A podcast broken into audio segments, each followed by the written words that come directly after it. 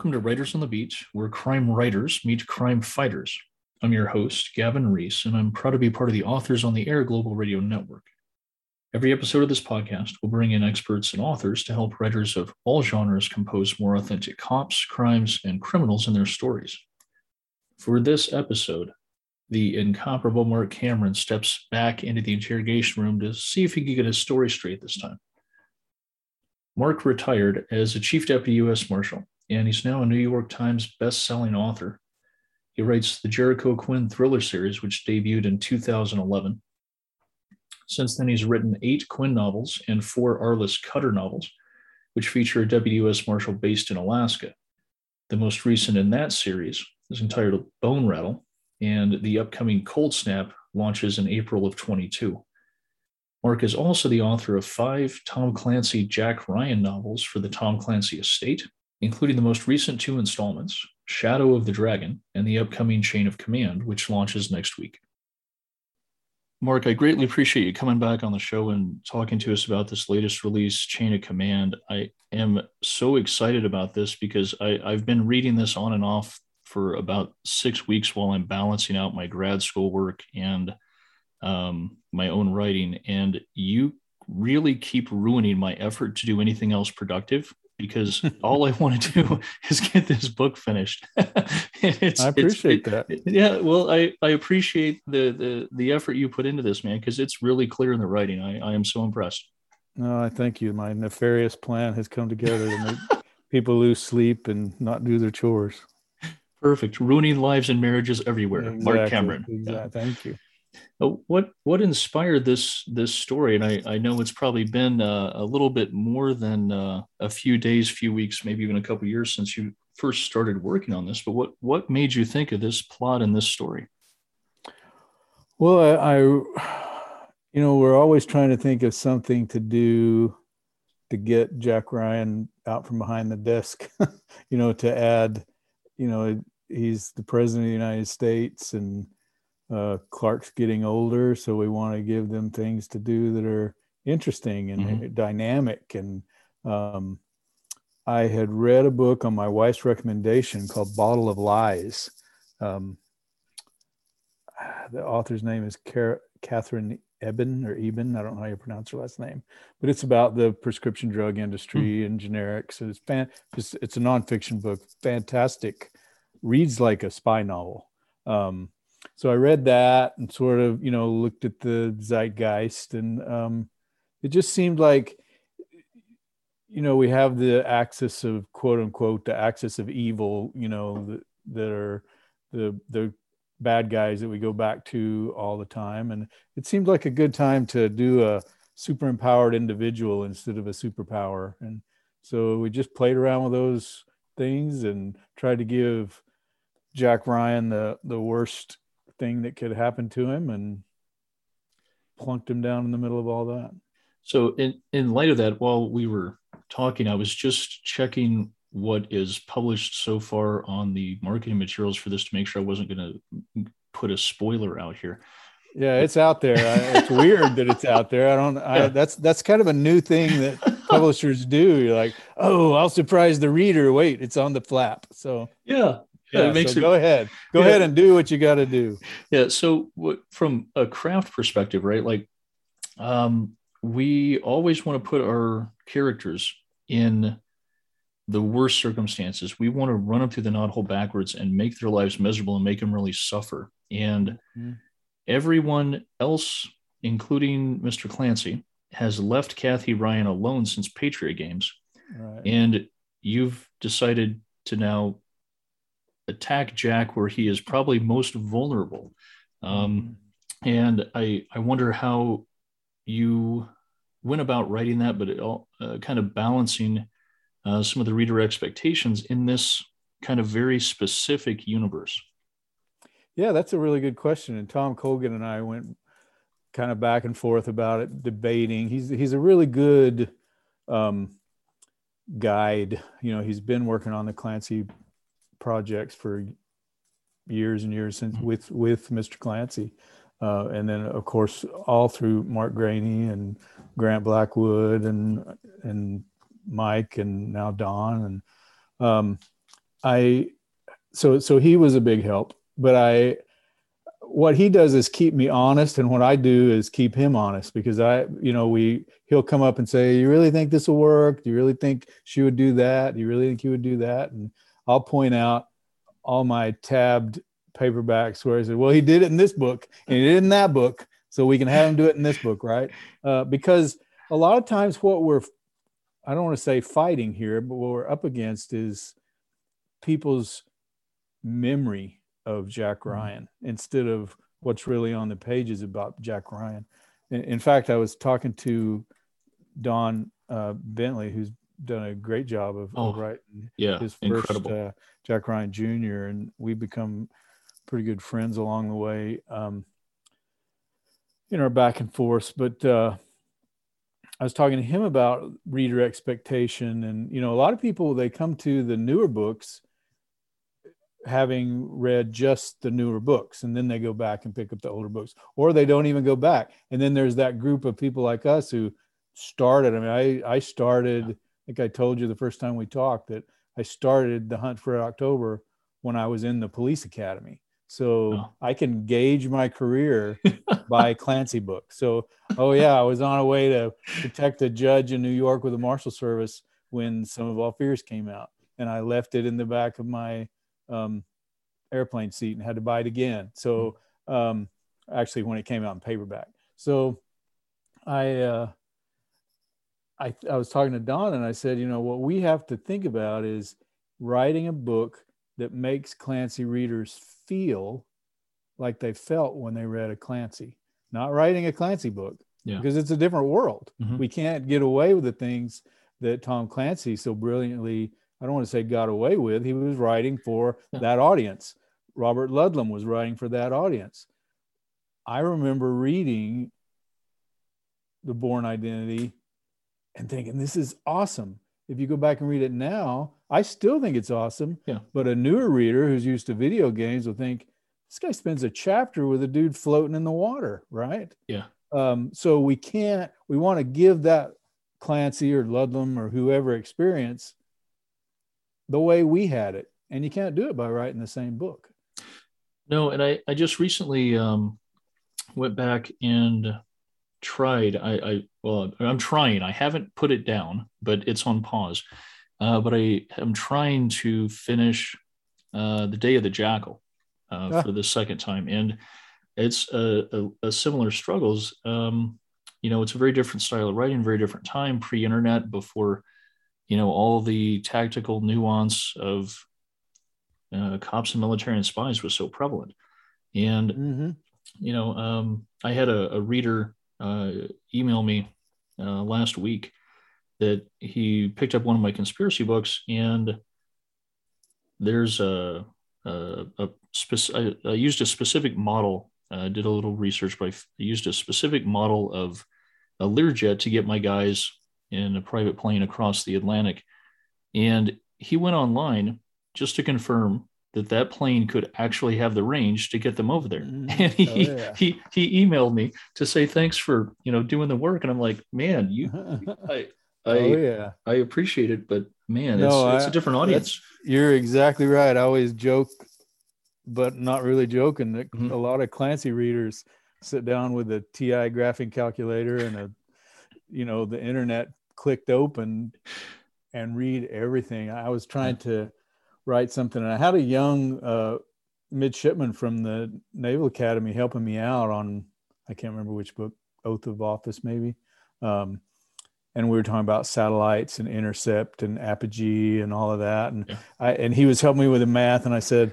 I am not going to commit that to paper. I'll have him do figures in his head because somebody yeah. will either I'll mess it up or somebody in post will mess it up.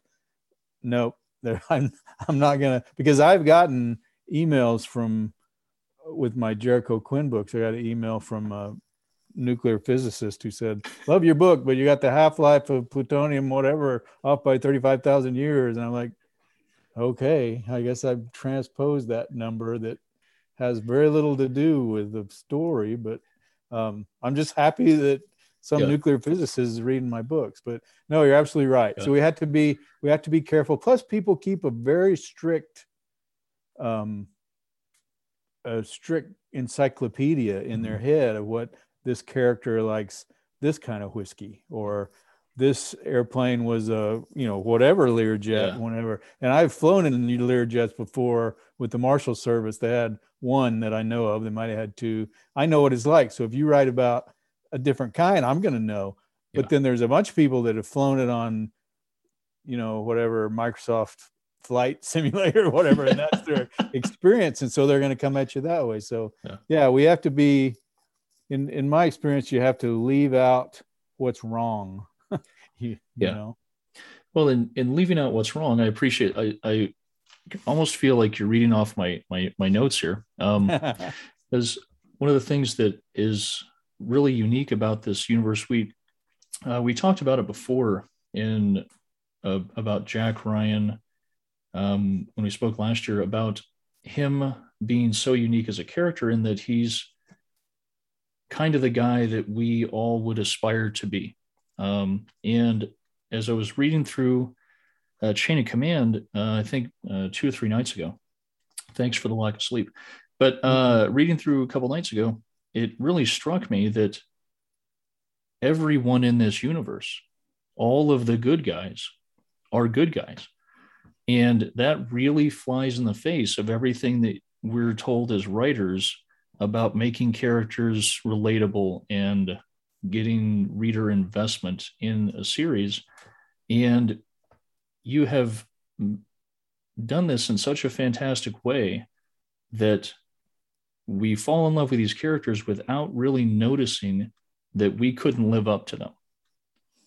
Yeah, and and I think I, I appreciate you saying that because I we go back and forth a bit in editorial about that. Um, you know there are certain things that are kind of sacrosanct you know with with certain characters because they're not my characters so i'm not mm-hmm. going to give kathy ryan advice that yeah. that he didn't you know the, the man himself didn't give her or jack ryan although i will say and i pointed this out to the editor to tom um, colgan that um, read sum of all fears jack ryan had mm-hmm. some he was had an alcohol problem he he was impotent. He he had some serious marriage issues. They were all stemming from a big misunderstanding that I don't want to spoil the old 1991 book, but or 94 whenever it came out. Yeah. Um, but a big misunderstanding that his wife had that that Clark and Dean cleared up.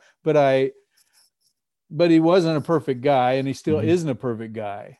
In fact, in this particular book, um, he he has a meltdown, right? I don't know if you've gotten to that part yet, but he does that, and but he handles it. He's human, yeah, but he handles it as a good human should do, and that's what that's what we try. But there is you you make a valid point. There is very little room for um, less than a you know a little bit of a Herculean little bit larger than life goodness to Mary Pat and yeah. everybody. Yeah, and I, I think that that you know is really interesting from you know perspective and, and looking at this or reading through this book with my cop background, knowing that it pales in comparison to your cop background, and the way that I felt like you went a went into a little bit of extra detail in some places to justify some of the some of the violence that these guys have to commit against some of the the bad actors um, without spoiling it in some places where the bad actors have not specifically taken action against them and they're going in to try to save someone else. And and that's a very realistic moral quandary for anybody who's in a a guardian warrior position. And it should be. If if you don't have a i was talking to a friend of mine in he's retired now but in the counterintelligence business um, and we talked about and i think i even used the term i snatched it away from him and used it in the books but he calls it a sociopathy within bounds you mm-hmm. have to be able to remove yourself from the way rank and file, everyday good folks feel, Mhm. but you still have to have bounds. And I, and in this particular book, not that a you know not that every fast moving thriller has to have some sort of thesis, but this one kind of did. And it it it when I was thinking about it, I wanted to compare the Camarilla or Camarilla, if you're speaking Castilian Spanish, the, the Camarilla with with the campus. And so here's two, just a mirror image, one of the other. And, and because of that, it should make campus operatives look themselves in the eye and say, what are we all about here? Mhm. What, or how are we different from this other off the books agency just because we work for a government? Yeah, Yeah. and I think that's a, a really, really valid point, really valid um, self-examination for for anyone in that position, but also for these characters in this universe to go through, right? Like, I think to some degree, um, any character that's in a in a uh, a positive protagonist position um, should have these kind of moral quandaries. Um, exactly. and you know, I think if you go back and read, um, you know, the original uh, Ian Fleming's, I think even uh, even Bond struggled with you know a lot of these kind of things and the, his Mhm. fatalism and you know his uh, his position outside normal society, kind of looking in, and um, you know, it's one of the things that I would expect really does at the end of the day make these characters so relatable because even if they are doing all these other things and even maybe living in excess of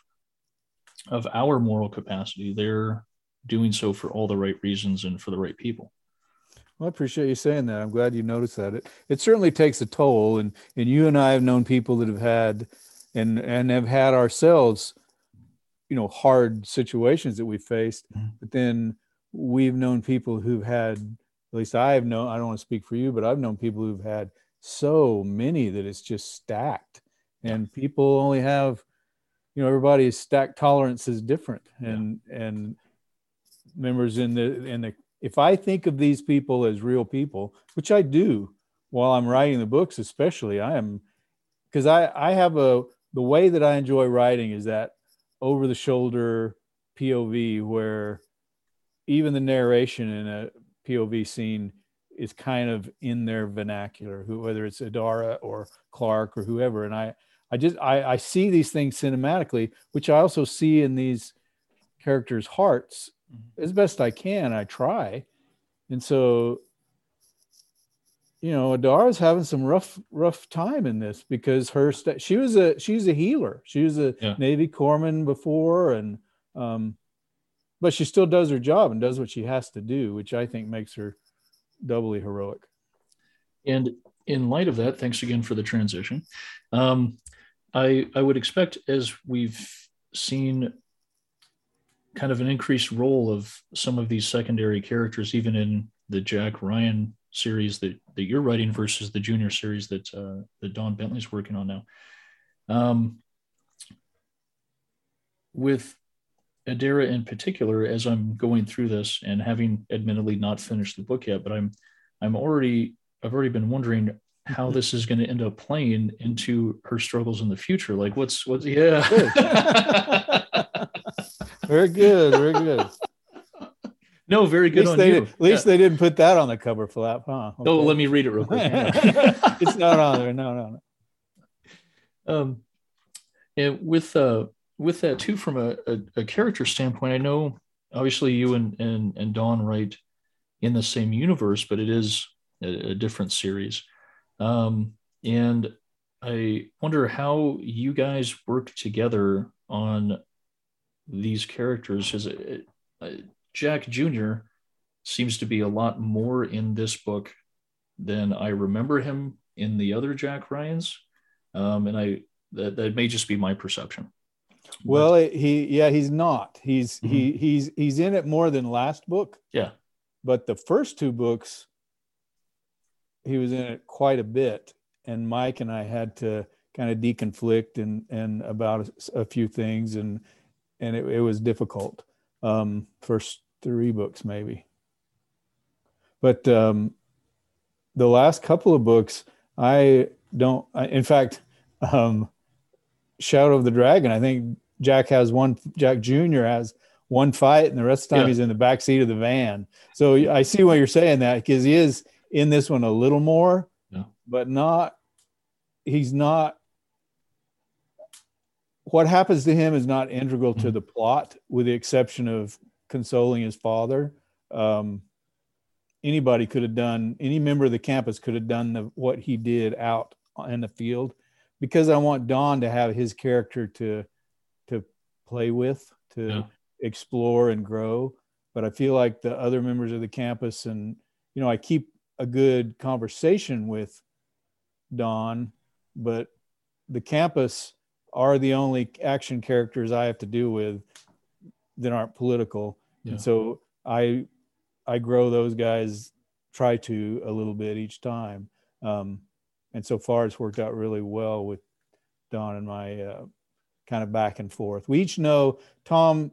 In fact, I was just talking to Don yesterday about the last about the next Clancy. Um, so we have to talk a lot.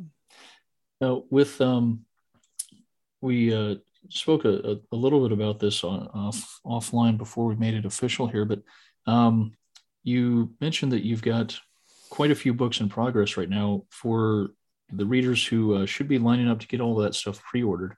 What are you actually working on today? Versus yeah like what's so, so um i'm writing another arliss cutter novel to be number fi- five arliss cutter. Um i uh it, it kind of goes like this. When a book like chain of command comes out we're doing publicity for that.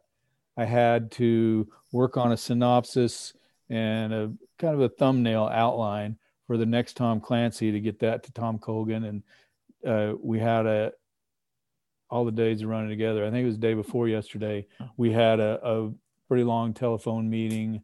Um, and I got to say, Tom Colgan is super.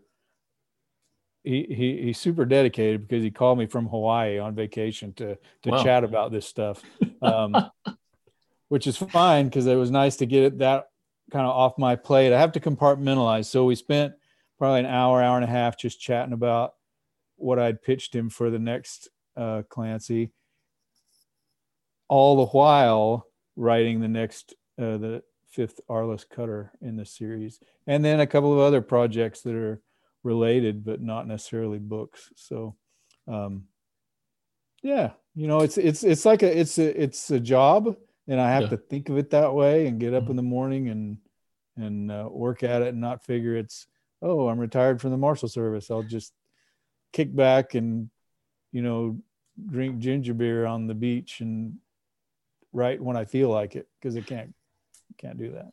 well that that's uh, that's what was in the ad when I responded to become a writer. That's what I was Yeah, applying for. exactly like like the true detective be a detective ads in the, when we were kids right? yeah. Um, now with the Arliss uh, that's coming out in uh, in April, um, what would you like readers to know about uh, about that character, that series, and that that installment? well if they read bone rattle so bone rattle had a subplot and and I, I get accused i'll say this i get accused sometimes good naturedly sometimes you know damn you marc cameron kind of a thing of leaving cliffhangers well life's a cliffhanger Yeah. and especially in police work and working investigations Mhm. um, fugitive investigations or homicide or assault or whatever, you never clear your desk. If you go on vacation, if you go on leave, you just come back with a stack of more stuff. And so while there's an A story, a B story rocking along, um, think of Bosch, for instance, on television or a Bosch novel. Um, there's always some killer that's still lurking when the book's over. There's always something going on.